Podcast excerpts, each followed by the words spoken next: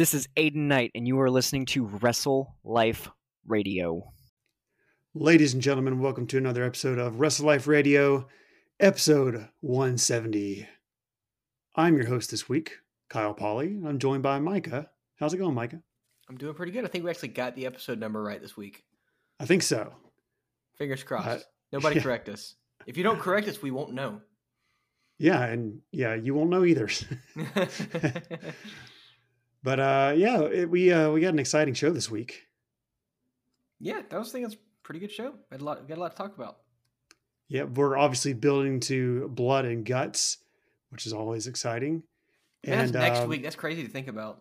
yeah it's it kind of crept up on me too i didn't realize it was you know coming so fast But Like they- through the whole show, I was thinking it's two weeks from now, and because it's actually like the day before mine and my wife's anniversary, and then I realized, no way, we're going on our anniversary trip this next. week. Okay, so I guess it's next week, and then I was like, well, they haven't they haven't set all this stuff up, but then they just did all of it this episode. yeah well supposedly they were just originally going to do the blood and guts as like a one match show which is bold I Like, kind of know like how- the idea if the match was like an hour. I, I don't know how long they're planning. I think the match is going to be thirty to forty-five minutes. But if it would have been a one-hour match, like I could see it working, having a few uh, promos, vignettes. But the problem is, I think a lot of people would have tuned out for the vignettes and uh, tuned back in when the match started. But I guess they don't have NXT to switch to anymore. So yeah and like what they just do a bunch of vignettes before and then they're like yeah they'd, they'd have to do something if they wanted to do that uh, but they actually decided not to do that so which i think is a better idea because they sold tickets to this thing as well and um to just have Yeah. one show for well, the crowd here's the thing. Here's the thing. There is only one match for the crowd. All of the mean? other matches are pre-taped. oh, They're going to be on the screen. The only match that will be live is the match beyond the Blood and Guts match. Yeah, Hmm. the reason they said they're doing that is because they have to set up the two rings and the cage, and they wouldn't have time to switch back and forth. no that makes sense So the other matches are pre-taped. Um, yeah, like Matthew and Carol were talking about it because they're obviously going. They always go. I'm jealous, but uh, it, it's like twenty five dollars for a ticket, and on like one hand, you only get like one match, but it's the first ever blood and guts match for AEW. I think it's worth twenty five bucks to go. and maybe the last we don't know Maybe who knows? yeah it's uh so yeah that's interesting they i mean they hadn't advertised any other matches and they still like sold out so Yeah, i, mean, people bought it knowing that's the reason people go. yeah it- and I'm sure they'll have headlining match. plenty of other things. You know, Justin Roberts always did a good job of keeping the crowd going rowdy, and I'm sure Jericho or MJF will come out and cut a promo only to the crowd. I mean, they just had the they just had the house show. Uh, they could do a couple dark matches in the in the ring. That would be kind of cool. Yeah, we Yeah, we don't know for sure. They may have more than just that one match. listen if they're smart they would just like film a couple dark matches and like put them dark matches to put on dark like Yeah, you know in in the ring, in the two in the in Yeah, the, yeah. the cage. no that'd be pretty cool That would be I really cool, actually, if they did like a main event of AEW Dark Elevation. Do like uh, Darby Allin versus Sam, or I guess it wouldn't be Sammy Guevara. Uh, Darby Allin versus Joey Janela in the in the cage. They could do some cool stuff with that. Well, so one reason that I was like, I'm kind of surprised to hear that they're filming a couple before and, you know, just playing them because the ring set up and everything. When WCW used to do war games back in the day, they would just have the two rings set up and they would just have normal matches with two rings. Yeah, And it made it like- I was thinking. A lot more interesting. Like that's just how they did it. And yeah, but they can't drop in the, the main event, in. they They have just to build it. the cage around the rings. Gotcha. That's the. I guess it big makes sense because it's outdoor. They used to, Yeah, there's nothing to hoist it from in Daily's Place that can withstand the weight. yeah. Um, I would, I think it'd be fine to have the matches in a cage, though. Just have every match in a cage. Sure. I'm curious how the visibility will be too for the crowd. I've never seen a cage match in person. Have you ever seen a cage match in I would- person? Um, I don't think so. As long as they don't make it red, I'm sure it'll be fine. Yeah. it um I would and I would imagine they would build it horizontally because uh I mean you've been to Daily's Place, I haven't, but just from a you know, doing it like vertically, like it's facing the stage, would seem like it would be harder to see through that. Like just having the rings stacked on top of each other, because it's basically a U shape around it, but Yes. still, Yeah. that would be kind of weird. So hopefully they do it horizontally, so at least the crowd can see. Yeah, I'm pretty sure that's the way. The, I, I that's the only way it would fit. I would believe. And they have a hard curious, that way too. curious where they're getting the other ring. I think they only have one ring. I guess they're going to borrow one, or they could just buy one. They're they're One wealthy. one's getting shipped from uh, Nashville, maybe. Yeah, it would be it would be really funny if they had like an NXT ring in there and like forgot to take the logo out. Like, yeah, we borrowed it, borrowed it from Orlando, just shipped it or over. just two different size rings. Well, I guess Cody has another ring. They got the perfor- the the performance or whatever the Nightmare Factory or just the factory now. We'll talk about that. Yeah. it's going to be yeah, a very interesting show. It's yeah, it'll be interesting to see. Uh, hopefully, it bumps their ratings up because, uh, as we talked about before, uh, they did slide a little bit in the ratings this week. But this this does kind of gain like an like an asterisk beside it because we had the um, presidential address from uh, President Biden, which in the past, um, when like Trump was speaking or the election was going on, uh, or there was a debate, well, for whatever reason, like politic, uh, when something big happens in the world and politics in the news, you know, news media is like covering something big, it draws away from wrestling. So, um, Yeah, it, and- it and- did it here. I think this just proves that Biden is a draw, and you may be thinking, well, who's Biden ever beaten? Biden's beaten a WWE Hall of Famer, so It's true. He's a draw. I mean, people are going to tune in. Well, but did he? uh But it was. But was it a swerve? Did he actually beat him? I don't know. I don't know. Did he cheat Was to it win Was it the uh, what was what was the Vince McMahon? the? American screw job? Yeah, was it a screw job? Yeah, the DC screw job. That's what we'll we'll, call it. know. But yeah, it's so they they took a little bit of a hit this week in the ratings, uh, down to uh, what was it, the eight hundred and eighty nine thousand. Yeah, like 889, which is still better than they were doing against NXT. So it's not a bad rating, but they've been doing exceptional here lately. And I think they'll be, gosh, man, I wouldn't be surprised to see 1.2, 1.3 million for next week at all. Uh, yeah, it'll it'll definitely be over a million because it's it's their big show, and this one was kind of like it, it was a show that I mean it was for what it was. It actually turned out to be pretty pretty entertaining, but Yeah. um, it was it had a lot of like I felt we're just building the blood and guts, which is fine. I mean, this is, you know all it was, but it's it go-home did seem show. like a show that you could miss. Um, you know, yeah, except for, nothing like, a like, couple super segments. important happened. yeah. Like there was nothing that like would be completely ruined for you if you waited till the next day to watch it. Yeah, there were a couple things on the show that were actually of note that we'll get into, but um, most of it was pretty much just filler to get to next week. But it's not, but not bad. It Yeah, some really you good like- matches though. yeah, entertaining. So you know, it's still worth the watch if you watch it. But if you miss it, not the end of the world. But we will get into it right now. And um, really, to start off the show, this was kind of one of the more surprising things of the night, and one of the most noteworthy things of the night. We uh, started with Brian Cage versus Hangman Page. Page versus Cage. This is very true. Uh, obviously, Hangman last week went up against Ricky Stark, and um, or was it last week or two weeks ago? last week. Okay, last I thought yeah. so, but I, I can't remember nowadays. Uh, so yeah, last week uh, Hangman beat Ricky Starks, and that brought out uh, Brian Cage, who then beat him up. So Taz joins commentary uh, as Page was making his entrance. All of Team Taz run out, beat him up.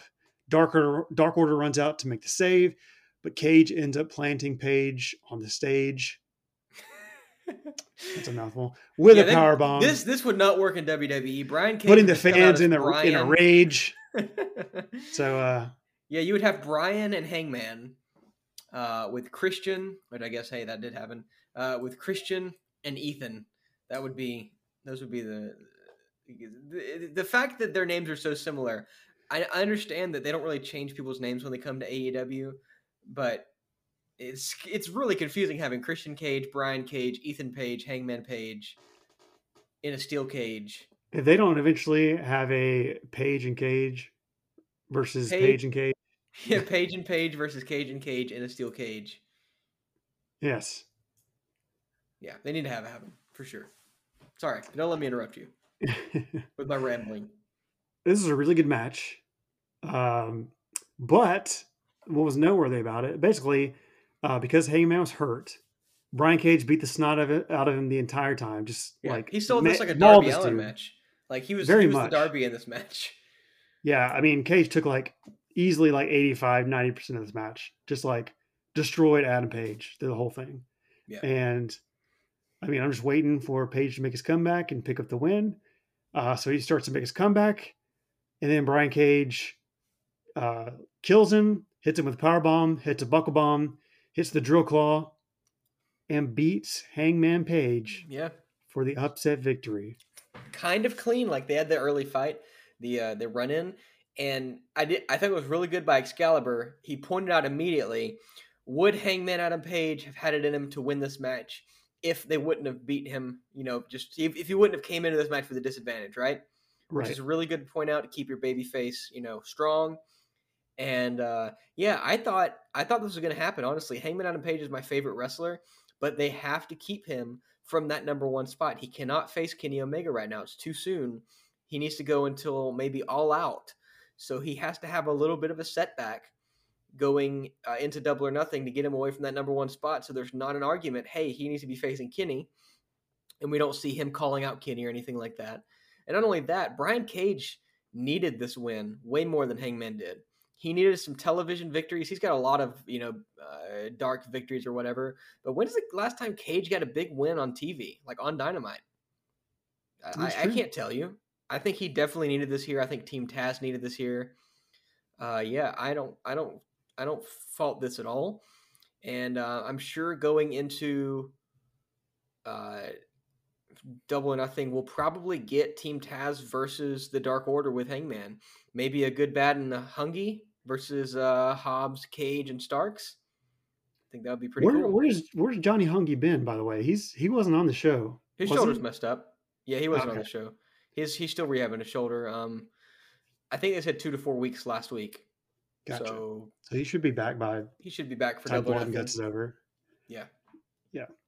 So yeah, I mean, I was kind of not surprised. I mean, they they did as you said. He he is the number one contender, uh, but they made it a point, just like they did last week, to repeatedly say Page is the number one guy.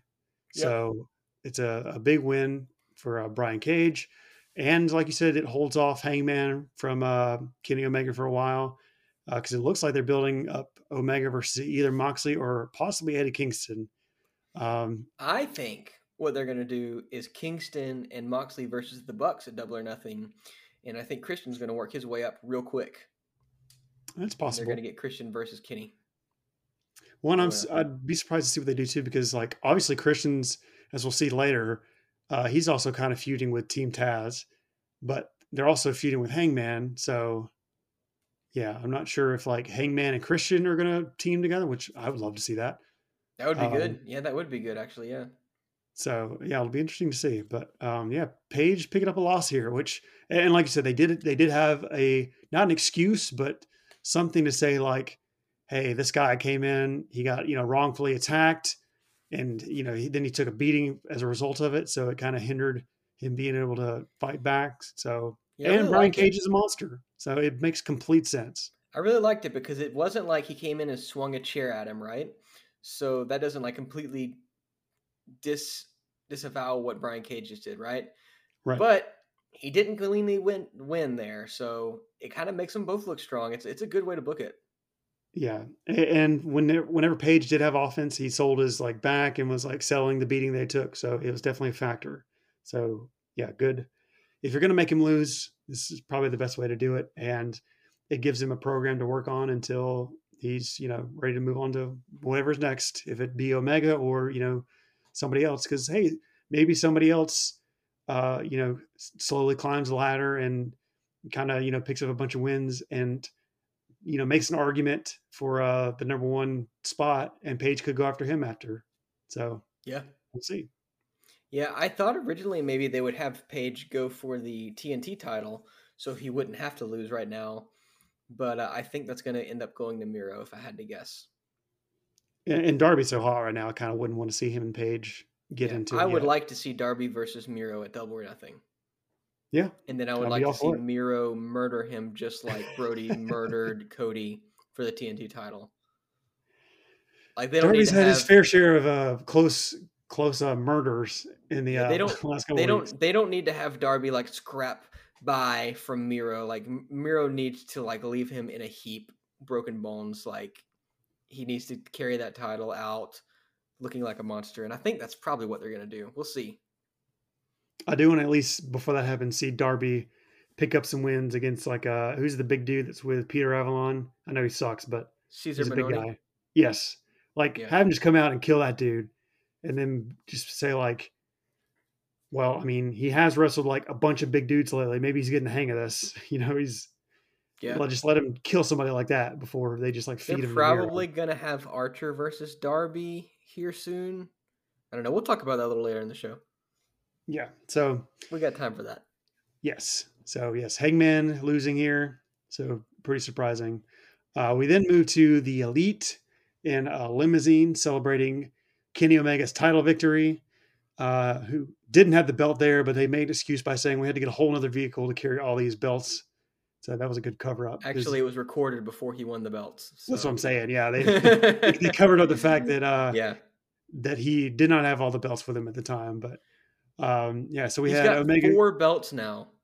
Yeah, TNA, And he- Impact, AAA, and AEW. That's crazy. he he better walk out with that against that uh in that tag match with Moxley and Kingston and have all those belts with him. I have heard that he cannot carry the AAA title out to the ring unless he's facing a AAA uh, or defending the belt, unless he's defending the AAA belt or facing a AAA wrestler. I don't know if that's true, but the only time we've seen him uh, with it on Dynamite is when he defended it against Sammy and when he faced Pentagon and Phoenix, who are both AAA wrestlers. So I don't know. Curious if we we'll out. see. Eh, that may be why he's carrying the TNA and the Impact, just so it looks like he has three, because he technically really does have three, not four. But Yeah, Either way. but the Impact is like two belts for whatever reason. yeah, But but I, I thought the segment was really funny. yeah, th- th- so they're basically all in a limousine, all the, the elite, Omega, Callis, Young Bucks, the Good Brothers, uh, Carl Anderson not wearing pants apparently. Uh, they're talking about you know Omega's victory. Said that um, they had people like Moxley and Kingston trying to ruin their lives, destroy their trailer, but they're not going to be intimidated or scared. When all of a sudden a horn goes off and everybody jumps. Somebody's holding a water bottle. This, I think it was Callis and slung water everywhere. They're terrified. And turns out it was just Michael Nakazawa in the front seat who actually hit the wrong button on the vehicle. The wrong button, you know, the horn button. yeah. They- Some cars have a horn button, I think. Um, so Omega said Kingston would uh, would come face to face this uh, tonight with Nakazawa, not him. So um, he's sending one of his goons to face uh, Eddie Kingston later in the show. And Nakazawa like looked back at the camera like, "Oh God," He's just like slow looks from the front seat, like, huh? Like a on? lamb being led to the slaughter. Yes. Uh, after this, we got an awesome tag match. Yeah, it really Uh. Don Callis came out for commentary, and we had the AEW World Tag Team Champions, the Young Bucks versus Matt Sydal and Mike Mike Sydal. Um, yeah, really good match.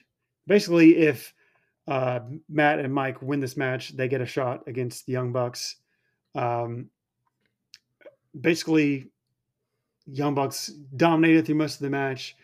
Then Matt and uh, Mike kind of got momentum late in the end. Had Matt and Nick on the ropes essentially at the end. Um, Matt was able to hit uh, hurricanrana on Nick. He uh, basically went for a second on Matt, and then uh, basically got sent crashing to the mat. Mike tagged in. Uh, he tried to run in. He got like a Johnny Cage style low blow from Matt. great, looking right at the camera. Yeah, and uh, basically the, the referee was distracted when this happened. The Young Bucks grabbed him. Uh, oh, they they also super kicked Matt when he tried to get up on the apron. They set up Mike, hit him with the BTE trigger, and picked up the win. Just a very very entertaining. I mean, as you'd expect for these these guys, uh, and Young Bucks were. If there was any question if they're babyface or heel, I mean they're complete heels at this point. And they're so They- much not only in the segments, but yeah, they're in this match. They're just like, you know, getting the crap beat out of them. They're selling everything. They're just cocky and arrogant. They're so much more engaging as heels. Like as baby faces, they're just kind of there and they're good wrestlers, but they like get in with the audience. They work the camera. They are much better as heels, in my opinion. Also, this is the second time that they've worn the literal same jacket as WWE's own Seth Rollins. That is the Monday Night Messiah jacket they, that Matt with Jackson wore to the ring. And a few weeks ago, they wore the red jacket that he wore. So I think they're just borrowing Seth Rollins' gear because they want to look like douchebags. And I mean, what better person to take gear from if you want to look like a douche? Sure. He'd probably tell you he is right now. Yeah, and he actually even tweeted out that they were stealing his gimmick. But yeah, very very entertaining match. Uh, as, like I said, as you would expect from these guys, and yeah, just just put over that uh, Matt and Nick are douches now. yeah, they're like the kids in high school that you went to that were like really popular in high school and then just never grew out of it. And now they think they're still really cool and they're wearing all this crazy outlandish stuff. That's what they remind me of. Yeah, I can see that. After the match, we had uh, Brandon Cutler coming out. He starts spraying down the Young Bucks with cold spray. I thought that was hilarious. Yeah, that was great. Um, he's like spraying them down. You have ice SCU packs? What was that? He gave them ice packs too. Oh yeah, that's right. That's right. So he's just like basically icing them down, cooling them down, and just basically pampering them. Uh, then we have SCU coming out, and like as they're talking to the Young Bucks, Brandon Cutler's still like spraying them, like he's off camera, and you see this spray like coming out on him, just hilarious. But basically, SCU comes out. Kazarian starts recapping that they haven't lost since they made the proclamation that if we lose, we'll break up. Uh, I'm pretty sure they've been doing this on Dark Yeah. right? Like not really on the main show, which I wish they would at least be doing some matches on the main show, but whatever. So they come out and basically say they were looking forward to wrestling their friends, but they do not see their friends out here. They see, uh, you know, a bunch of douchebags. Basically, they said that we're the number one contenders and we're ready for the Bucks to just sign on the dotted line. So it sets up Young Bucks versus SCU. Um, it was it was weird because a we haven't seen these guys on Dynamite in a long time, and they just come out and say we're the number one contenders. We've been winning, we haven't lost yet. I mean, I, I get that you know dark is a thing, but still, like I said, I would rather see them winning some on the main show. And then later on, we got an announcement that there's going to be a tag team match. Um, Teddy Long, a tag team match Against the Undertaker. on uh, on Blood and Guts that's going to feature um, the Varsity Blondes, Jurassic Express. Who are the other guys? Um, two other teams Uh, basically that are not in the like top. Like we have like Death Triangle. We've got SU who are claiming they're the number one tag team. We've got Best Friends. Like all these guys who are not in that match, and I was just like, so yeah, I don't like. uh, It's just very confusing. Like I don't know what these rankings mean anymore. yeah, they kind of mean what they want to mean when they want to mean it. So yeah, we got a bunch of. uh It's like four different teams in a match. Uh Let me see if It's SCU versus Jurassic Express versus Varsity Blondes versus the Acclaimed. wait, SCU is in that. Yes, it's very strange. I thought the same. I actually didn't even realize that. Yeah, so they're going to win. seen it at the time. I, I did see the acclaimed Varsity Blondes and Jurassic Express, but yeah, I can't believe SCU is actually in that. So I thought they were going to get a shot at the Bucks, but I guess they're winning this match. Yeah, they're 100% Yeah. winning this match. So, spoiler alert. Uh, I thought they'd actually made the match in the segment, but I guess not. I, I must have just misunderstood. But anyway, so I guess they're part of that match, and then they'll win and become the number contenders. So, yeah, very confusing here. I, yeah. So, good match. Angle after. It is what it is. Basically, setting up SCU versus Young Bucks. So then after this, we get a promo from Jade Cargill. She talks about all the different managers in AEW wanting to sign her, but they all want a piece of the cut. And she said she's not going to do that. That's not how this works. And that's basically it. That's that is how this works actually. Like you have a manager and they take a picture. This was a stupid promo. Like I'm I'm not gonna let this go by. This was stupid. This was poorly written. What are they trying to point out? Like there's like all these managers want me on their team, but I have to give them some of my money. That's not how this works. I am that B. This is so stupid. This was dumb. I hated it. Okay, we can move on now. I got it out of my. I mean, does she want a manager or does she not? I don't know. I don't know what she wants. Yeah, She wants people to realize that she's that B. I guess. So I like Unless- Jade Cargill. I think she's getting better on the mic, but this is a stupid vignette. And it wasn't. Yeah. I'm, I mean, I don't know if she wrote it or not. If she did, then it's her fault. But if she didn't, then whoever wrote this is stupid. This is dumb. And they just played like random. Like they had Matt Hardy with Snoop Dogg and the- and uh, Private Party. like, hey, remember that time then- Snoop Dogg was on our program? Yeah, and uh, Vicky Guerrero just talking to the camera, like just random flashbacks. So Never seen them interact with her. this was the first of like a couple spots on the show that I felt were very thrown together. Like that's that's what I mean by like there were some segments on the show that did like that were kind of important, but there were a lot of things that like felt kind of rushed and thrown together on the show. And yeah, uh, this was one of them. It felt like it was very just like there. It's like, oh, we need a promo for Jade, Jade Cargill. It seemed like a very WWE thing for them to do. Like just, yeah, there were, there were a couple things on the show like that, but this Yeah. kind of felt like one of them. So Yeah. I'm, I'm there with you. Did, didn't make much sense. Then we had uh, Orange Cassidy versus Penta El Zero Miedo. Uh, Alex Abrahantes translated a promo for him. He says, uh, Penta says he's going to beat Orange Cassidy to a pulp. Uh, he comes out on stage with uh, Penta. He looks like a complete geek. like, I kind of like him, but he is very nerdy. Like, it's hard to take Penta serious when he's there with him. Like, he's very much a, yeah, he's he's very over the looks- top, but like, He looks like a Make a Wish kid won like a trip to be the manager for Pentagon. yeah, it, it's strange. Like, I he- he actually like him. I like him in this role. I think it's funny, but it's not. It, it's more from a funny standpoint, not a serious. Like I'm not taking him seriously, right? Like I yeah, don't, like he's, I don't he's definitely he's not like like, a. Paul Heyman, like a. Yeah, And I don't think he's trying to be, but you know how Paul Heyman is like, he, he's with a top guy. He's you know somebody who seems sinister, like somebody you can't trust. he seems I like do a not mob get the same vibe Like he seems powerful, even not from like a physical standpoint. But I I feel nothing from Alex Abrahantes except for comedy relief, Yeah, he seems like a nerdy translator. which is fine. It, it doesn't have to be the same way every time. You don't have to have like a, a powerful manager. Sometimes you just have to have to have somebody that you know talks a lot, and I think but if, but if Penta's going to be this guy who's like, well, of course I don't I don't even know if he he's a heel now, but I mean, there's been times where he's been a babyface and he's in a faction called Death Triangle. who are babyface. Well, then they got a guy named the Bastard in there and Phoenix that comes in and just like kicks people's heads off and he decapitates them basically. It's very strange for Alex Abrahantes to be with these guys, is all I'm saying. But he's with him. He comes out like a geek. He's posing on the stage. Uh, Orange loves Cassidy it. came out, did his you know deal. He's got Trent with him. Trent question mark. Yeah, Jr. is always like, why does he have that question mark? They've never really explained it. Nobody, so, uh, nobody tell Jr. He's gonna keep asking. So uh this was a good match. It This was match had some bad psychology in it, though. it did. I don't really There- want to get into it, but like there was some bad psychology in this match.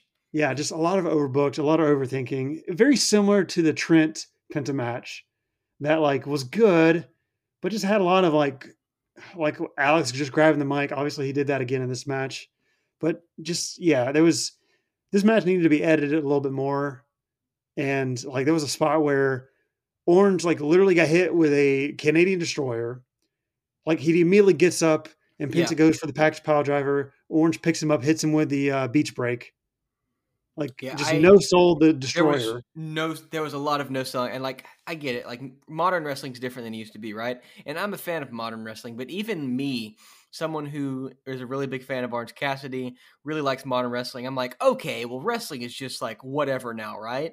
Like we're not pretending any of this is real because like he would get hit by these big devastating moves, and he would just like, oh, I can still do a stunner. Oh, I can still do this. I mean, it's kind of the style of of Pentagon and Phoenix. They're kind of the same way Like P- Mhm. Phoenix does that thing which looks awesome, but it's kind of aggravating to me, where he'll get super kicked, but he'll super kick you back before he sells the super kick. Like it's, I get it, wrestling's not real and it's just a show, but it kind of gets on my nerves when stuff like this happens. Like it, it just doesn't make any sense, and that happened a few times in this match. And I, I mean, I don't mean to come off like a Jim Cornette or something, but I do think that wrestling should they should at least try to make it make sense, and that's when wrestling's good to me, in my opinion. But And, and like I said, Penta's like a guy you would at least want to take things a little seriously. Like, I mean, look at Orange Cassidy when he, he went up against um, Pac. Like, Yeah. he was still Orange Cassidy, but Pac didn't put up with his crap and beat the snot out of him when he tried to do it until he made Orange fight back, basically. Like, that's how some of these matches should go. Like, of course, you have, you know, some matches where Orange just does Orange Cassidy stuff, and he has a guy who can do that with him like a Colt Cabana or somebody who will kind of match him in that. But I don't really want to see Penta doing that kind of stuff. Like it shouldn't shouldn't be that. And that was kind of a lot here. And as you said, not just the like goofy comedy stuff, but the no selling and all that type of stuff. Because Yeah, it, and I, don't- actually, think the match was bad. Like I think they laid out the match pretty well because Orange Cassidy basically came off as somebody who's completely like outclassed. Like Pentagon's the better wrestler here, right? And whereas last week Alex Abrahantes was the upper hand for getting Pentagon over Trent, right, making Trent not look that bad in a, in a loss, and the microphone got involved. This week, Alex Abrahantes got in the way of Pentagon and basically distracted the ref and allowed Orange Cassidy to use the microphone against Pentagon with the arch punch, which I think was kind of a cool thing to do. Like you can argue that it's a heel move, but I think it's kind of cool to have a babyface kind of smarten up and be like, "Hey, you're gonna do this, I'm gonna do it too." I mean, you did this against my friend, I'm gonna use it against you. All's fair. Uh, I, I didn't I didn't mind that at all, but I, I didn't I didn't care for the no selling, which I mean it happens a lot. It's it's indie wrestling pretty much, and that's kind of what has translated its way into AEW through a lot of performers. I mean, look at the Young Bucks, Lucha Brothers; they're kind of the worst worst of it, and their matches are always great and entertaining, but it it does happen a lot. so the only issue that I had, oh, I mean, I agree that like the overall story wasn't, you know, it wasn't that bad. Like it's, I, I'm trying to look this up real quick. Yeah, so th- they said it in this match as well. Orange Cassidy, I, I agree that like if if Trent is, um, you know, if he, if Alex Abrahantes was needed for Penta to you know beat Trent last week, like I do like the idea of you know the baby faces kind of one upping and like learning from their mistakes at least and being able to get you know get their revenge on the heel. That's fine, but him being the clear better wrestler over Orange Cassidy here made no sense to me because Orange Cassidy currently is number two in the AEW rankings. So it shouldn't be he shouldn't be the one that is like clearly inferior to Penta. Yeah, I, I agree. It- yeah, so it it just it wasn't a bad match, but like you said, there were some psychology that wasn't great in this. Oh, and I forgot to say. So, as I was saying earlier, it was not only ridiculous that Orange Cassidy just no sold a destroyer and picked up Penta and hit him with a beach break, but he went to go pin him, and as we've seen in WWE before, his shoulder was like kind of off the mat when Orange went to go pin him. So the referee sees this and he counts one, sees his shoulders up, and like puts his hand on him, and he's like, "Up, up!" His shoulders up, and Orange just like stops. He, he just like gets off the pin. He's like, "Oh, didn't get him." Yeah. And then the announcers are like, "Well, he, he got his shoulder up," and I was like, "No, he was dead." And Orange like picked his shoulder up, and then he just gave up on the pin, and then they just got up and started wrestling again. So yeah, just I think it was a cool idea of a spot to have the ref point out, "Hey, his shoulder's not on the mat." But if it was going to save him, but like Orange Yeah. just like didn't go for the pin after that. Like if it if it bought him a little extra time for then for him to kick out at like nine point or two point nine five, great. But that's not what happened. He just like gave up on the pin, and they just like got him to start wrestling again. So basically, Orange ended up getting the advantage after Penta went for the uh, package pile driver. Um, Cassidy, you know, got got the advantage. Uh, which then brought up Alex Abrahantes with the microphone to try to cut another promo. Cassidy got distracted again. Um, and the, the microphone basically Cassidy threw Abrahantes into the ring, which caused him to drop the mic. Trent grabbed the mic. Uh, the referee got uh, Alex Abrahantes out, but then Penta, you know, super kicked him. But then it allowed uh, Trent to throw the mic into uh, Orange Cassidy, or or no, did, did, Trent actually hit him? I think Trent actually hit him. Uh, Orange Cassidy hit him. He hit him with the mic. Yeah, he hit him with the Superman punch. Oh, that's right. So he, he hits him with a mic. Then he's able to uh, hit the Superman punch, the orange punch, and pick up the win. So, just as you said, there was it wasn't a horrible match, but psych, some kind of psychology in this match just wasn't done very well. It was a little overbooked, in my opinion, and just wasn't as clean as it should have been. So, but as it remains, Orange Cassidy still the number two ranked. Which when that they, when they said that, I was kind of like, is he really? He'll be the number one right now. Yeah, so maybe he'll. Are they maybe doing Orange Cassidy spot. versus Kenny at Double or Nothing? God, I hope not. he might be. I was gonna say somebody might sneak up now that uh, well, hey, since if uh Tay Conti loses and Britt Baker jumps her automatically, maybe, maybe now Orange Cassidy jumps Hangman. Oh, he makes, definitely does. I think. I think he's definitely so, number one. Maybe we'll see Miro come in and beat him really quick. Maybe. It would, you know, kind of close the door on there. I mean, I know their feud is kind of over, but yeah, it would kind of launch him up into the rankings and have some reason for him to go after like a Darby or something. Yeah. So maybe.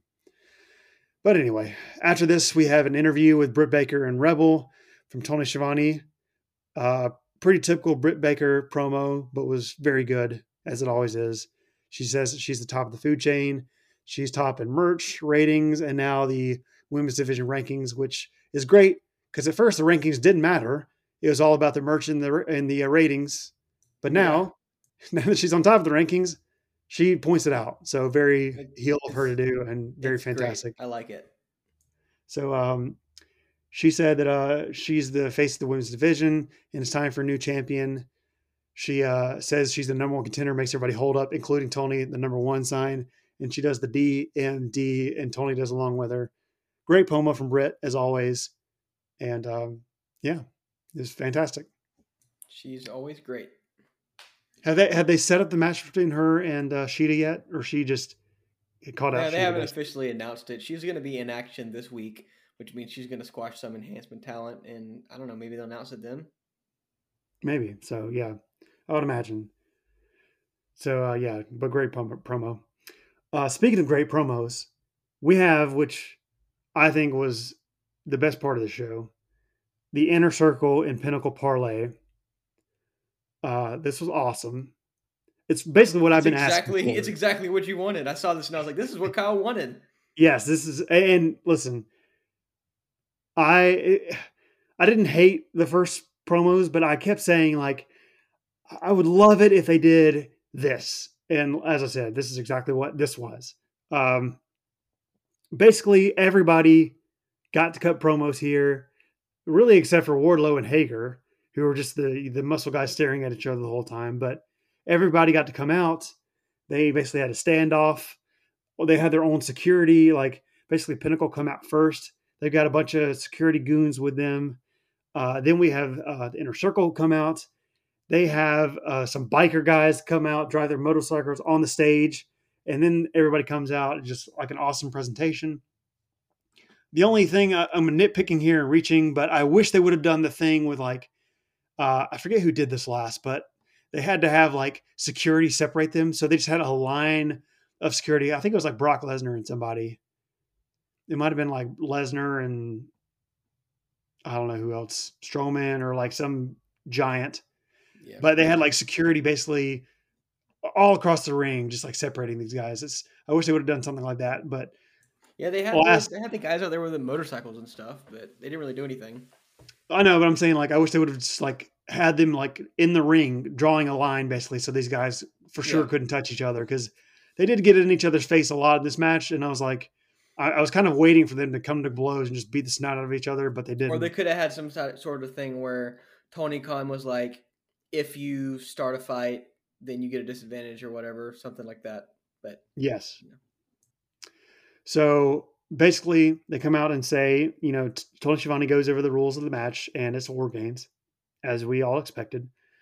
Uh, they say they're going to have a coin toss to see who gets the advantage, but Spears interrupts and says the Pinnacle deserves the advantage just because. Uh, he calls out Sammy Guevara. Uh, he says that he was going to step on his head while he drowns. And Guevara takes the mic from him and says, I don't believe you for a second because ever since you've been, come to AEW, you've been a failure.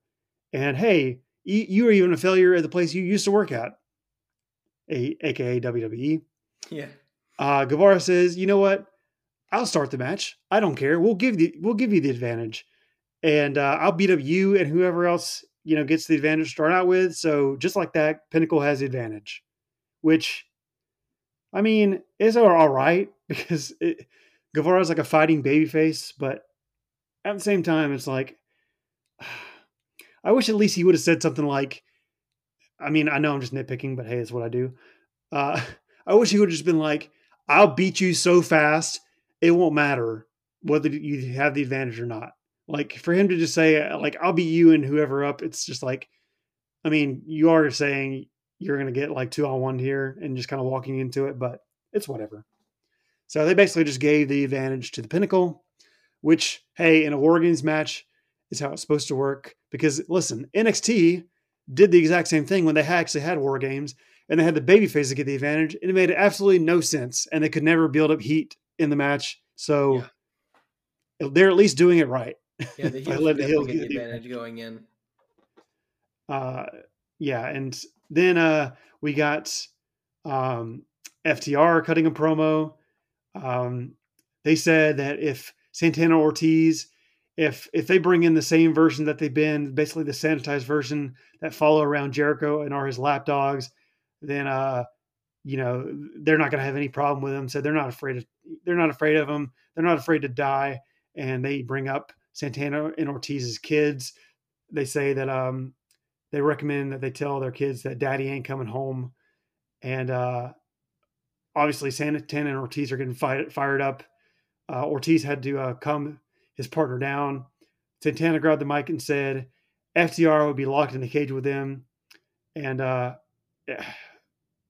what else did he say? Oh, uh, I can't, I can't remember exactly what he said, but it was awesome.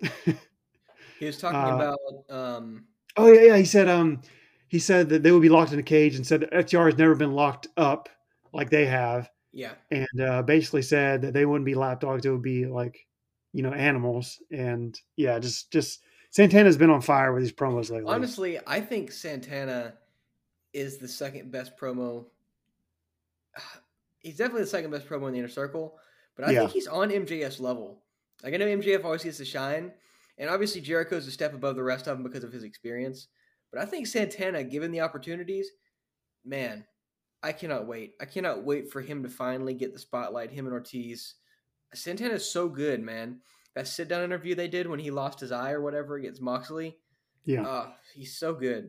He just really needs a couple more opportunities to shine like this. I think he's he's very very good, and they don't need to don't need to waste too much time with him. You know, And I'm totally fine if after this there's still like some residual like, you know, pinnacle and inner circle going on to where like FTR has a match with Santana Ortiz. I'd be fine with that. Um, I mean, you would imagine they would do that before Blood and Guts, and that would kind of be the blow off. But yeah, honestly, if they could find a way to do it, I wouldn't mind it. Um, but yeah, it is kind of a shame that we're not getting a you know straight tag team match with these guys before Blood and Guts. But um, I would like to see Babyface Santana and Ortiz take the titles off of the Young Bucks, please. Sure. Uh, It'd be great. And listen, they deserve something after this, the way they've been cutting promos.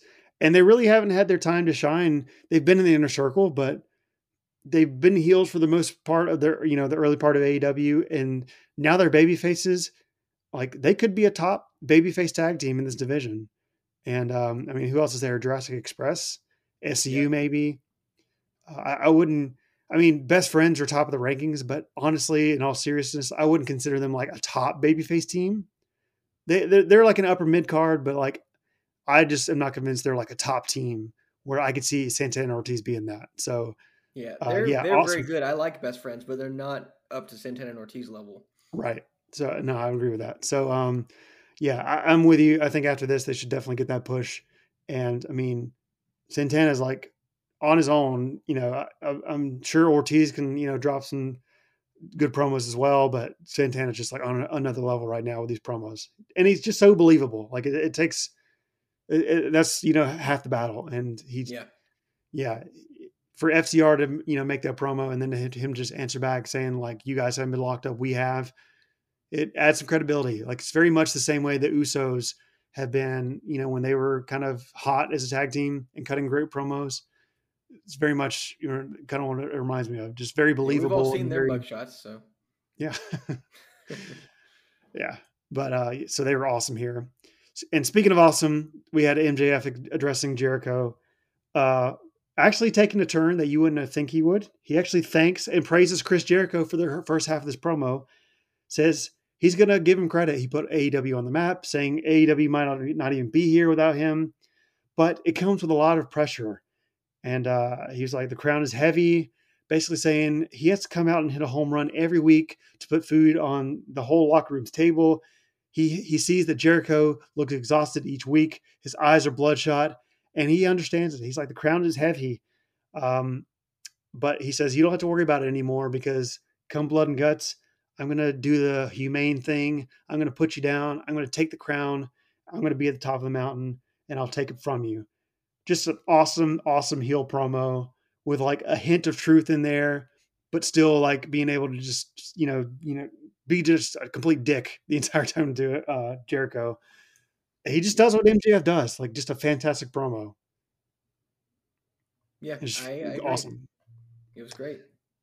And then Jericho answers back, saying, he calls him a self righteous, self gratifying little prick. Says that you're right. When I was 25, I was cur- curtain jerking in WCW. But you know what else I was doing? I was headlining arenas around the world in Japan and Mexico. I earned my respect. I got where I got uh, by doing, you know, all these things, uh, earning my credibility. And if JF wants the spot, sure, he could beat him with blood and guts, but he has to earn the spot. He can't just you know, win one match and take this. He said he has to, you know, he has to earn, you know, everything he gets. But he says at Blood and Guts, basically, uh, you know, basically says we are Blood and Guts, talking about the inner circle, and said if 1969 was the summer of love, 2021 is going to be the summer of pain and violence, and at Blood and Guts, summer starts early for MJF. Just an awesome, awesome baby first. Basically, as awesome as MJF's heel promo was, Jericho's babyface promo was equally awesome. Like, It's so funny how he gets so hot though, and his face gets so red. but it, it shows that he's actually It's I mean, very like 1980s passionate. wrestling though, like super passionate, super into it, which you don't really see a whole lot anymore. these guys were like sweating bullets and veins were popping out of their forehead and they're turning beat red. Well, they're all That's Chris Jericho. It's true. So Hey, listen, his eyes are bloodshot and he is, you know, exhausted. yeah, when he was like talking about how says, exhausted so- and everything he looks, my wife was like, you know, he really does. I was like, yeah, that's what all the alcohol will do to you. but uh yeah just uh, awesome promo like you couldn't ask for a better blow off promo heading into next week like i mean to me the best thing on the show and just fantastic i like i just i almost turned the show off because i was just like it's not getting any better but yeah it was fantastic yeah, I agree. I really enjoyed it. So then we had um uh eddie kingston versus michael nakazawa which never really happened we had Nakazawa who's just like sitting at a chair in the ring on his laptop or something. Kingston come out. so He comes out with like a microphone. And he was like, "I'm not doing this sports entertainment crap." Uh, he tells Nakazawa to get out of the ring. Omega walks out. This is one of the segments that just like felt very rushed. Like it felt very thrown together. Like we need a match for blood and guts for these guys. We're just gonna throw this together and build something up. Uh, so basically, Omega walks out on stage. Kingston says, uh, like, we, you know, we want you, Omega. We want to match with you. I don't want this geek. Uh, Omega says, well, he's like, dude, you don't get me. I'm the superstar. Basically, Nakazawa tries to attack Kingston from behind with a laptop. Uh, Kingston fights it off, hits him with an exploder suplex and a spinning back fist, kills the dude. Kingston grabs a chair, goes to Pillmanize his leg by you know wrapping it with a chair, threatening to break his ankle. Says, "If you don't come out here and get in the ring, I'm breaking his ankle." And Omega, like a complete says, "Dude, go ahead." Nakazawa knows what he's getting into, Yeah.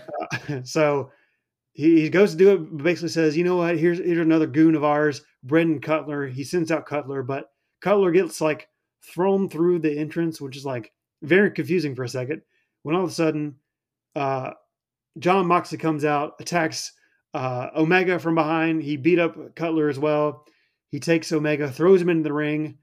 Uh, he basically puts him in a choke, chokes him out, and then they threaten to break his ankle with a chair and uh, tells Callis, if you don't make a tag match with uh, Omega with us next week at Blood and Guts, we're going to break his ankle. So uh, they threaten to do it. Like Moxley runs around the ring like several times and like jumps there like he's going to stop on the chair until Callis finally gives and gives him the match. So I think it's what is it? Uh, Omega and Nakazawa next week versus Kingston and Moxley. Yeah. Yep. So I Yeah. loved the part where Kingston was like berating Kenny, like, uh, if you don't come out here, I'm gonna break his ankle. You need to come down here right now. I'm gonna break his ankle. And Kenny's like, Are you telling me that if I don't come down there right now, you're gonna break his ankle?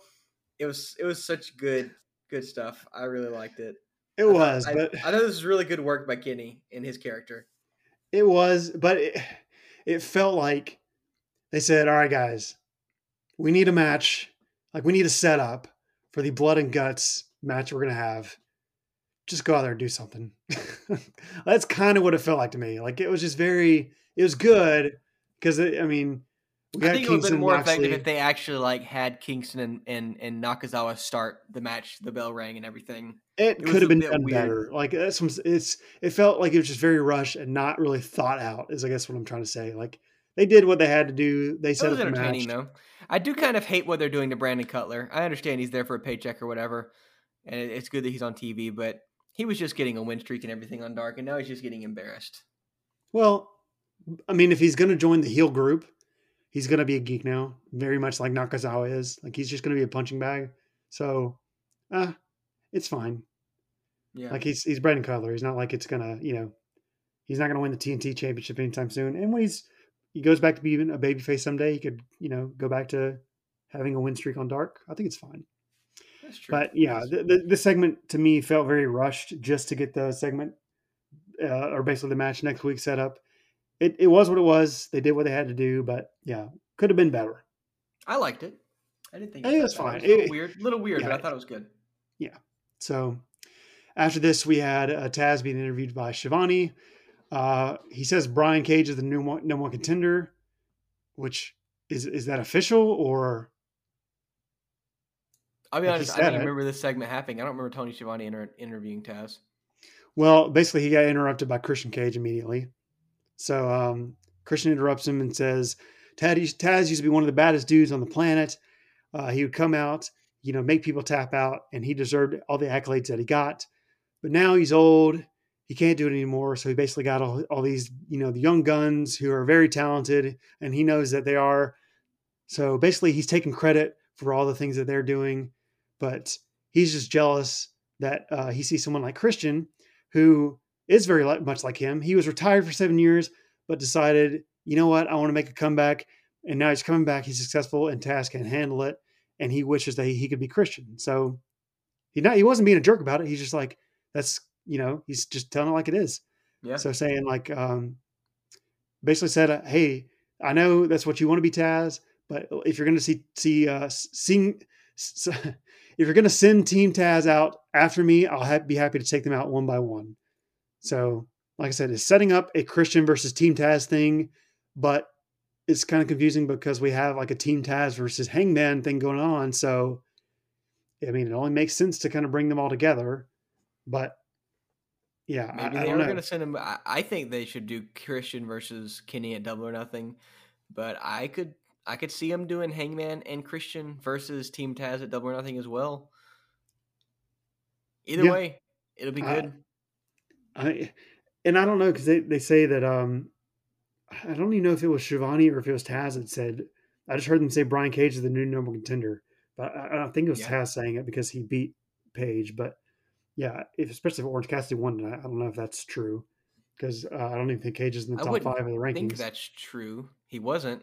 I think this brings him up to like seven and one, but Orange Cassidy's like eight and zero. So Yeah, and Page was eight now going in, so yeah, I'd be surprised if this made him automatically number one contender. But I think I would like- that would make Brian Cage automatically number one contenders if he went to school at the University of Alabama.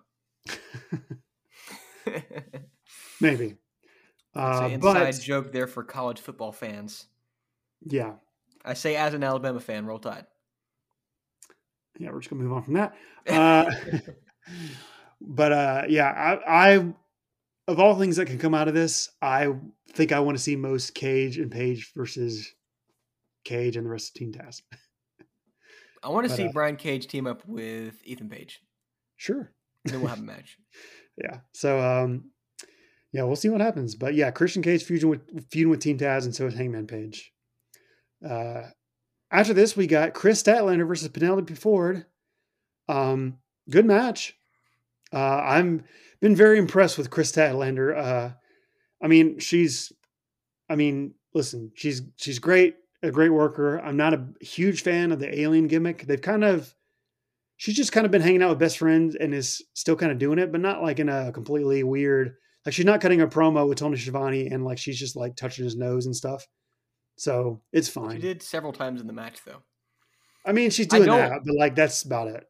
I don't like how she's using Orange Cassidy's music. I think it's dumb to spend all this money and get Orange Cassidy this actual song to make it his actual theme song and then have the rest of the best friends use it. It's stupid. I don't like that at all. well, I would imagine they're not paying for it like every time they use it. It's just like they have free will to use it, and so it's just Yeah, like the best friends theme. Yeah, but Best Friends theme song is better than this song, first of all, for the Best Friends. And also, Kris Statlander needs her own theme song. You don't see Kane coming out to The Undertaker's theme song. Yeah, it's a great theme song, but theme songs are supposed to be individual. And this kind of takes away the individuality of his theme song. It's true. Theme songs are very important to me in wrestling. I mean, listen, they are very important. They're like a Um, huge deal in wrestling. Like when I was super into wrestling growing up, I had burnt CDs that I probably stole from you actually of wrestling theme songs. And like that was a big deal to me. Like a wrestler's theme song was a lot of whether or not I liked him. If you had a good theme song, I liked you. If you didn't, I didn't care about you that much. But uh It's what I like about uh, Hangman. So one thing I yeah, like his about him theme a song's lot. great. So I'm And right it's like iconic and and simple. I I, I kind of would would put Hangman's theme song together with uh Stone Cold's kind of. It's, it's simple, but it's got that instant instantaneous when it happens, you know who it is. and I it mean, him obviously. Stone Cold's got the the break breaking glass. Yeah, it, Yeah. it's great. We could have a whole round table about theme songs and our favorite wrestling theme songs. I guess it's just because it's Kris Statlander and she's an alien, and I don't really care for that gimmick. But she's with the best friend, so it's like, ah, it can if work came within out that the realm. best friends theme, I would get that more. But they actually Well, have I think this best friends a couple times coming out to. Well, on Dark they came out to the best friends theme, but a couple times they came out to the new song, and I don't know. I really don't like it at all. Like it really, really bothers me. Like it legit bothers me that they're not coming out in the best friends theme, which is one of the best AEW uh like unique themes. Yeah. Orange Cassidy shouldn't come out to it by any means. I think the new song is great for Orange Cassidy yeah. but I don't know. I hate it. Well, it's like anyway, triple like like when Triple H and, and Shawn Michaels were DX, right? If Right. Triple H comes out, he's still going to use the Triple H theme. Shawn Michaels is still going to use Sexy Boy, but when they're together, they use he the used more than one theme. He had the King of Kings for his like entrance, and then the game Yeah. for when he won. Yeah, Just- and and and Shawn Michaels still did Sexy Boy, but when they come out together, they use DX. That's fine. That's what should happen. True. She did have her own uh, video package with the song, so at least she had that. I don't care about video packages. You're the graphics Uh, guy. yeah. Um, yeah, it's it- she's got something though. Like she, I think she could be like. I honestly just wish she would drop the whole alien gimmick altogether. I love the alien just- gimmick. I think it's great. Yeah, listen, you don't like her. You, you're ranting about the theme song, but you're okay with her being an alien.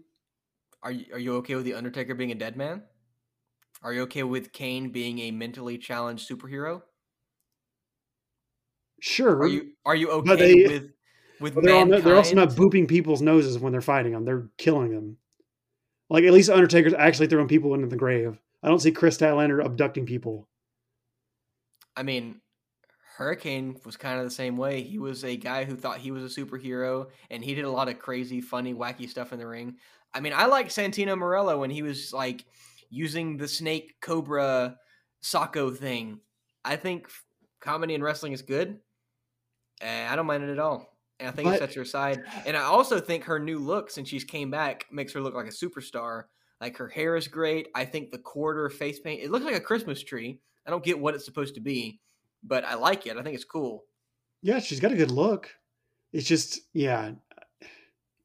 I don't mind her being a person who thinks she's an alien. I would have more of a problem like, if they were trying to say she's like- actually an alien. But If they gave her like some sort of back, like I, I don't even think I've heard a backstory of like I just hear she's an alien and like she doesn't talk and she boops people's noses. Like I don't think AEW really does backstories to their characters.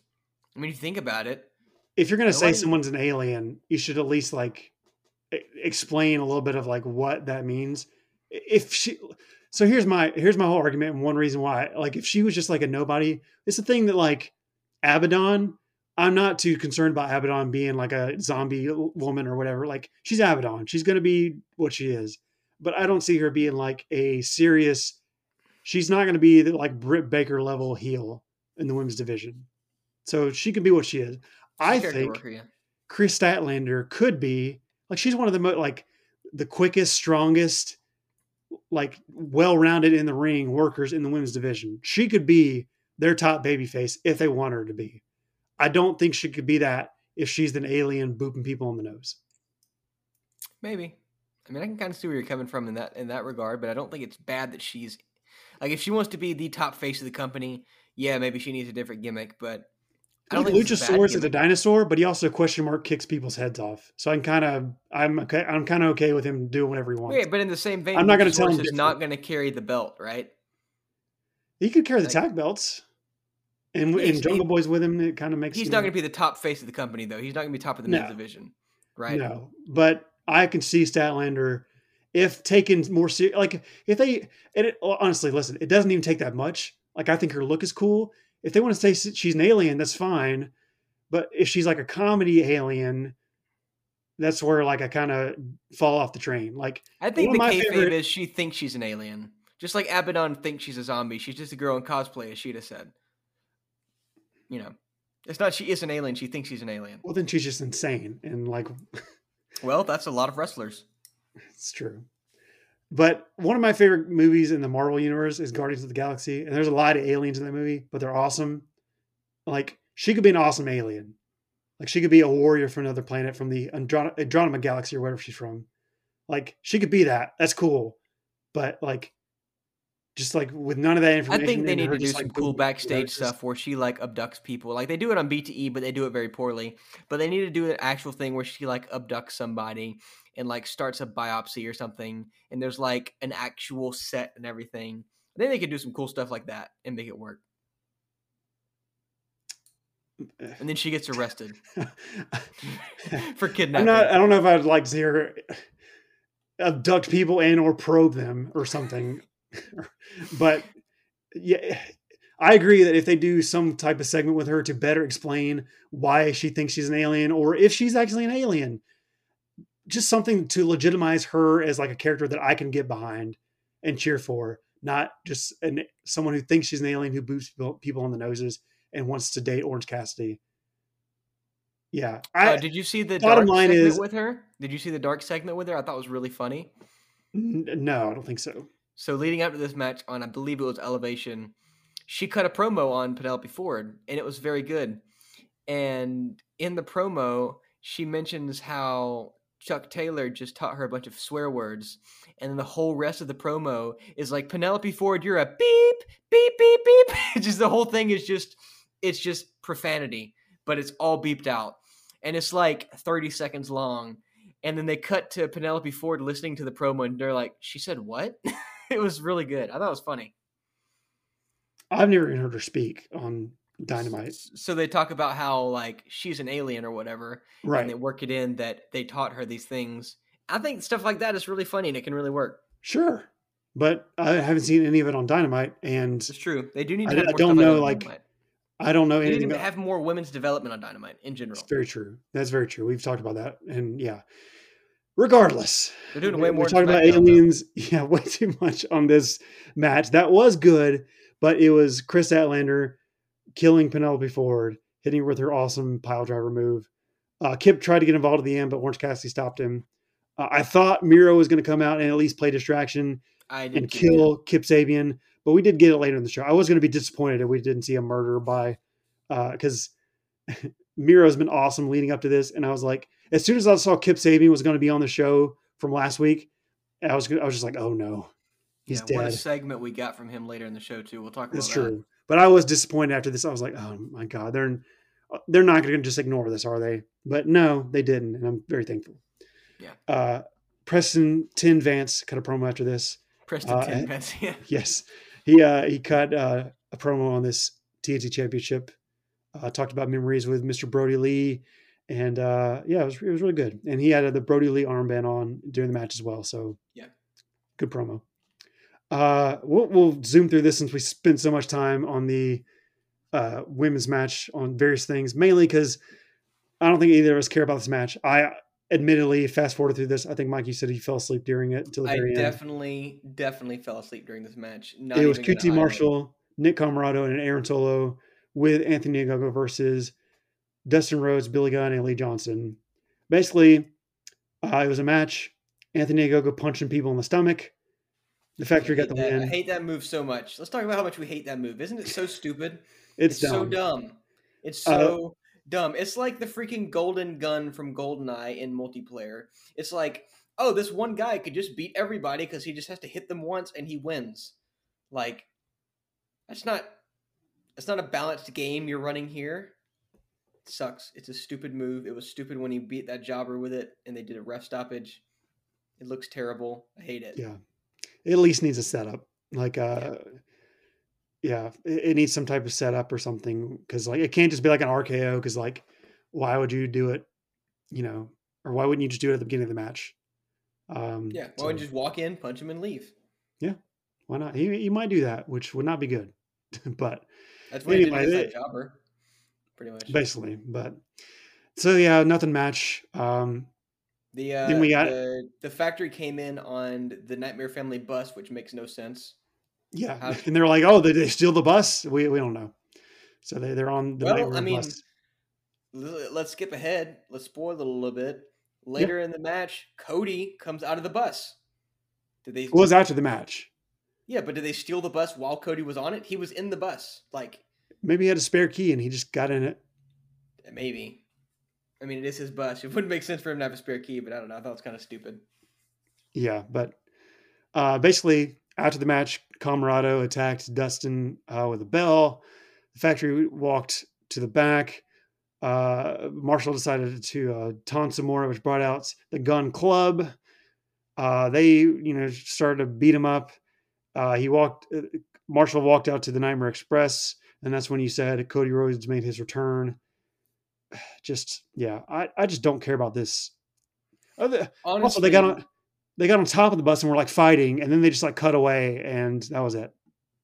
like so earlier we had the inner circle parlay. Right. the pinnacle, right? Two huge factions, a lot of lot of steam behind them. It's Yes. like this is a different show. It literally is. It's like I turned on TNA. Yeah. Like it's not the same level. It's not. I don't know why. Like I know I've kind of been easy on the factory storyline and everything because I think it's going to elevate Ogogo who had a very good promo a few weeks ago and Comoroto who's going to be a monster and I thought he looked really good in this match. I did watch some of it back.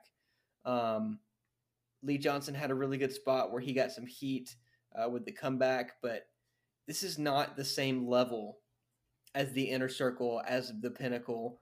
Uh, I get that you have to have mid card feuds or whatever, but I don't know, just something about this segment. uh, This belongs on sleep. dark, in my opinion. It's not. It's not the top tier quality that we're get we're supposed to be getting. And then next week on Blood and Guts, like they're gonna they're gonna sully Blood and Guts with QT versus Cody. Like, Hey, if it to have that if it brings the story to an end, I'm fine with it. It's not. There's no way it brings the story to an end. This is gonna go on for months. You know what it reminds me of? It, listen, and I, I I like Cody. I think he's great. I think he's. I mean, I'm I'm guessing he's just kind of taking it easy because he's got a baby on the way, and he doesn't want to like get into like a top program and do whatever. Um, Mission and maybe accomplished. he's just maybe he's just like you know taking a back seat and just slowly kind of just doing what he wants. But this program on this show, you know, getting this airtime for, you know, for like I said, it belongs on Dark, but it's on the main show. It reminds me of it reminds me of Adam Sandler getting all his buddies and like renting an island for like a month and making like grown ups and grown ups two and all that. Like it's like all of Cody's friends and just people And, he like, wants to put over. Yeah, it makes sense. I get it. Yeah, But like it has no business on the show. like it's yeah. yeah, it's Cody is like the only star in this group. Not like forever. I'm not saying like they, they just never belong on the show, but like, yeah, there's there's like Solo, who's like a, a guy who's like only been on Dark. Comoroto looks the part, but like he's very green, needs some more ring time. Ogogo probably is the same way. Marshall is like, I mean, he he came out in a bowling shirt and he looks like he is like a professional bowler. he just doesn't Yeah. look like you know a top guy. I mean, I don't hate the look. I think the look kind of is is inter- interesting, but it doesn't make him look like a main eventer. yeah, he should not be feuding with the EVP of this company, but it's whatever. Yeah, it's I think their Cody's thing. definitely taking a step back with the baby on the way, going into a more of a backstage role.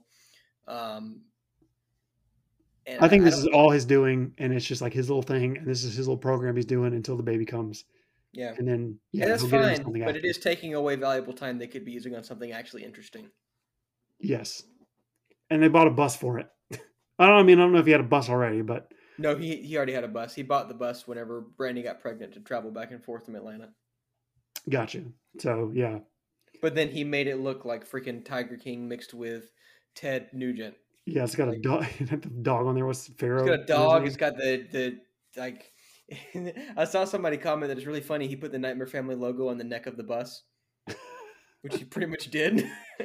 He needs like a a designer or somebody to talk to him about his artistic. he needs, he needs yeah, he needs someone to tell him that his design, like he he got that money, right? He got that money. He got that that creative freedom, and he's just doing whatever he wants. And someone needs to tell him not to do that.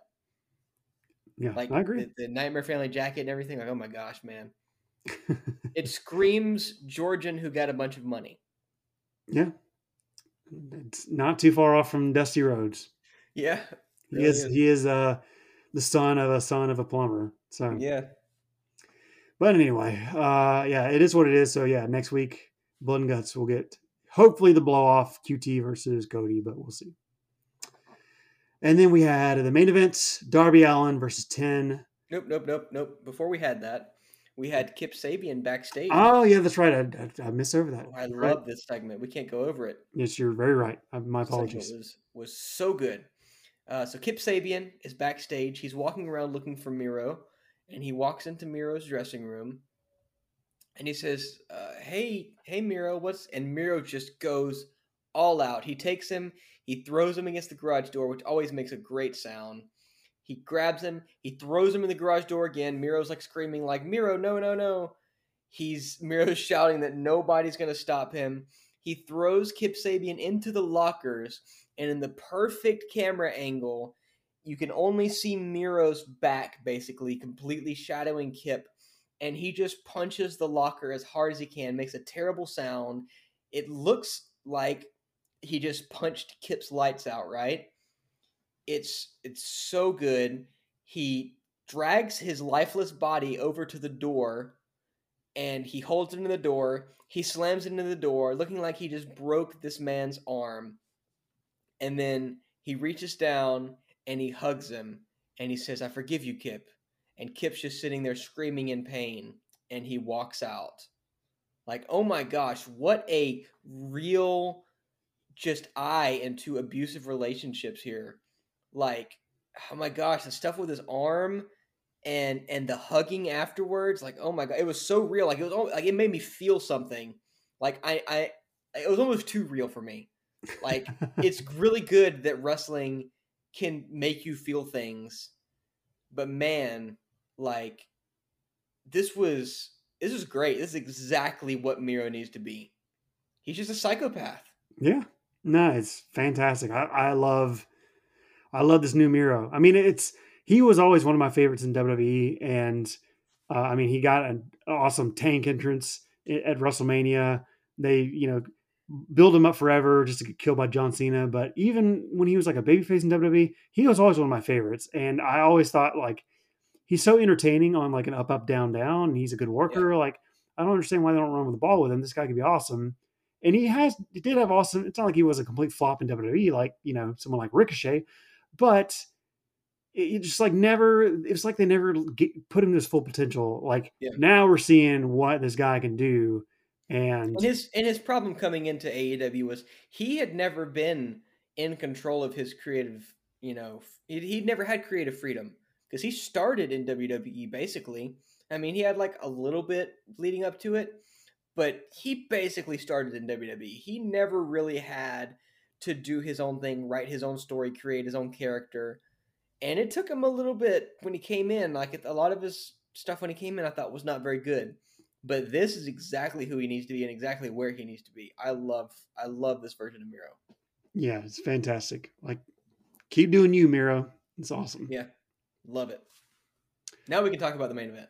Now we have the main event. Uh, Darby Allin versus 10. Sting, obviously, with Darby Allin and Dark Order with 10. Uh, I really enjoyed this match. That was a really good match. Um, basically, again, Darby Allin gets killed by this giant man. Uh, I mean, looks very impressive. Um, 10 did, and not Darby. It was impressive 10, at the beating Darby. 10 remind you a lot of a young John Cena, like body type wise? Sure. And yeah, I mean, him, I mean, and I've seen him without the mask. He's a good looking dude. Like he has a chance to be like a big star with them, like down the road. Like he's got the look. Uh, if he ever takes that mask off and just you know becomes his own person later down the road, like I think he could be like a really big single star for them. Yeah. Um, and I can always say that I was there for his very first AEW match that was never televised. Oh, nice. Yeah, Preston Vance and Shawn Spears versus the Young Bucks. It was at the Homecoming Jacksonville show, and they never televised it. Never did a dark. Like it's supposed to go on dark, but then they pivoted, and uh, that match wasn't on dark, and then he went to the Dark Order. So, huh? Maybe that's why, because he they masked him up right away. Yeah, yeah. But uh, yeah, this was a, just a really good match. Uh, as I said, it was like uh, basically just ten just killing Darby the entire match just you know throwing him around and beating him down just like everybody has uh, been doing all week or, or, you know the last couple weeks. Um, eventually spilled onto the floor uh, 10 sent uh, darby into the barricade. Um, uh, darby got up on the top rope and dove onto 10 and Alan Angels um, sting in the dark order faced off for like a little bit. Uh, when the official was distracted ethan page then ran in and threw darby allin into the post so Page and Scorpio Sky still involved in this for some reason. So I'm, I'm guessing they're going to be involved with Darby at some point. Uh, 10 afterwards was a little bit conflicted, but then, you know, kind of resumed uh, his match. He basically hit like a wheelbarrow German suplex. Uh, was trying to, you know, put Darby in the full Nelson at one point. Darby grabbed his mask and started tearing at his mask, like basically tore out one part of the eye. Mm-hmm. Uh, um, basically ten Eddie, Eddie Rey Mysterio Halloween Havoc spot where you like tore the eye hole open. Right, but Darby was doing it to save his own tail this time, basically instead yeah. of just instead of being a heel, to, he was doing it to save himself. Yeah, uh, it's great when hurt. they do that with Luchador though, because it like gives like a little bit of insight of what they look like, right? But not and, like uh, mask them. And it made sense here because Darby's getting killed, and he's like, "I got to do something to get this guy off me." Yeah, he's got a scratch and claw and get his for sure to, his, to victory he then goes for a coffin drop on the guy, but he, he gets caught. Uh, he goes for basically puts him in a full Nelson. Uh, Darby tries to fight out, out of it again. He uh, manages to lock it in, so he's in it. Darby's fading, fading. I almost I, like they had me for a second. I thought he's are they going to give it to ten here? Like it would be a huge win. But Darby uh, goes to the corner. He basically runs up the corner turnbuckle, falls back on ten, uh, is able to pin his shoulders down. Ten holding him in the the the move, uh, but ten shoulders down, so the referee counts him one, two, three. Darby sneaks out here, picking up the win. He's like gasping for air it makes sense because Ten is uh, he's a big guy, he's impressive, but they do say that he's like you know you know inexperienced, and so it kind of makes sense that he would get kind of pinned in this way and outsmarted. But he gets up uh, after the match. Page, um, Ethan Page, uh, runs out here. He distracts Sting and Allin, um, and then uh, Scorpio comes and makes an attack. Uh, I, I actually forgot to say, Ten did help up Darby and kind of like um, he handed him the Brodie Lee armband, um, and uh, as Dark Order left, and uh, Darby held it up in the air, and it was like a you know really nice moment. And then uh, so then Dark Order leaves, and then Ethan Page comes out to distract Sting and Allin again, which allows uh, Scorpio to come in from behind, takes out Sting's leg. Uh, then Ethan goes after Allin. They basically start you know beating them up. Um, they put Sting in a leg lock, like a, a knee bar, basically. Uh, Sting's, you know, screaming in pain. Darby's like reaching out for him. This brings out Lance Archer, and um, uh, Ten comes back out with him. They run off the heels, and that's how we end the show. Um, so it looks like they're building up Archer to be involved with the Ethan Page and Scorpio thing at some point. I don't know if it's going to be Darby and Archer versus Ethan Page and uh, Scorpio Sky or how they're going to do it, but Archer is he's made the save a couple weeks in a row now, so it's looking like he's siding with Darby here. Um, so yeah, I, I don't know exactly where they're going to go with it, but that's kind of what they're you know building to. So uh, yeah, so that's what ended the show. Uh, like I said, it was a good match, good uh, TNT title match as they're at the as they have been the last couple weeks. Um, and as I said, Ethan Page and Scorpio Sky still involved with Sting and Allin, and Lance Archer is still in the mix as well. So uh, overall, like I said uh, at the beginning, it was a good show. It wasn't bad. Uh, you know, all the matches were you know very well done for the most part. Um, nothing really bad on the show. So even though it was like a show that you could have missed, if you did catch it, it was fun to watch at the same time. So um, Yeah. really, obviously, the big show next is going to be next week, Blood and Guts, and just a rundown again of uh, what we have going on for Blood and Guts. We have Cody Rhodes versus QT Marshall. Kenny Omega and Nakazawa versus Jon Moxley and Eddie Kingston. Britt Baker's going to kill some jobber. We have SCU versus Jurassic Express, Varsity Blondes, and the Acclaimed. Um, they also announced, I forgot to mention this, Jon Moxley versus uh, Yuji Nagata for the IWGP US Championship, which is going to be two Yeah. weeks from now. That So a New big. Japan title is being defended on AEW. Yeah, so that was a pretty big That's a big- announcement. that's a pretty big deal. Um, but that's two weeks from now, not uh, on Blood and Guts. That's going to be on the regular Dynamite. May follow-up Blood and Guts.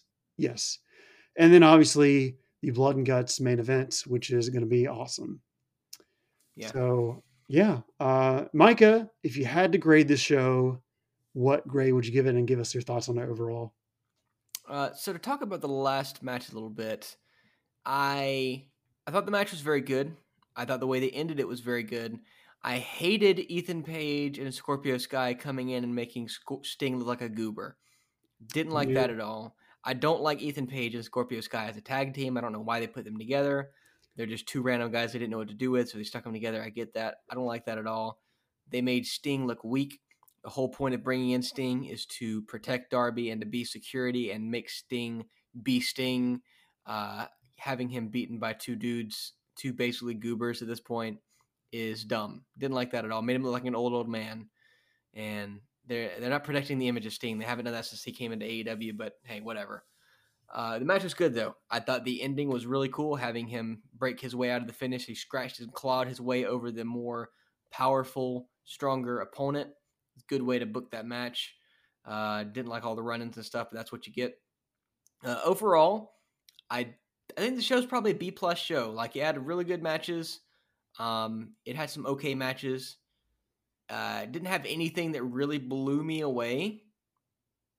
Like I really loved the Kip Sabian Miro segment. That's probably my segment of the show right there. Uh, Really? Young Bucks versus the Sydal brothers was very good match.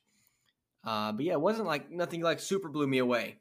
So I think it's a that's fair assessment to do a B plus. Yeah, I I actually completely agree with you. Um, I think the parlay was my favorite segment just because it was just like an awesome It promo. was very good. I did love the Miro segment too, so it's you know right up there for sure. Uh, I I like the um, Hangman and Brian Cage match. It kind of threw a curveball that you know and made it a little bit noteworthy of a show uh, outside of the parlay. And then the main event was good. So beginning, middle, and end were all solid. Um, so yeah, I'm right there with you. I think it's a B plus show. Um, interested to see what's going to happen next week on Blood and Guts. Um, we'll definitely be back to review that uh, same time next week, and I would imagine Matt would like want to be with us on that show because he's going to be there live. It is you know a pseudo like pay per view, um, like the big show they do in between the pay per views. So um, I'm sure he'll want to be on that show, but we'll see. We'll be here to review it for sure, same time. Uh, but we appreciate you guys once again for joining us. Uh, this was episode 170, closing in on that upcoming 200. It's just getting closer and closer by the week. Um, right. Yeah, we thank you guys for being along on the ride so far. Um, if you like the show, tell your friends about it. Um, like this on Facebook, um, share it wherever you want. Just let people know if you enjoy the show because uh, we're, we're definitely trying to grow our audience. And um, yeah, we love engaging with you guys as well. So um, our social media, once again, is on Facebook and Instagram at Wrestle Life Radio, Wrestle Life Pod on Twitter. You can find me only on Instagram at kyle.poly. Um, you can find Micah on Facebook uh, on the on the uh, Facebook page from time to time, and Matt is Wrestle Life Matt on Instagram, Twitter. Uh, I think it's it, Instagram and Twitter. Yeah. Um, so yeah, we will be back next week. Uh, oh, and I forgot to mention as well, you can listen uh, to us on any major podcast uh, station. We, you know, we go through. Um, uh, we're on Apple, uh, iTunes, on Spotify, basically anything you listen to. Um, but yeah, just we appreciate you guys listening in. We love doing the show, and uh, we will be back same time next week. Uh, Micah, any closing words you would like to say? Any shout outs? I I think you've got it all. Awesome. Well, we will be back next week. Excited for Blood and Guts for sure. So make sure you guys Yeah. tune in for that. And we will see you guys then. Have a good week. See ya.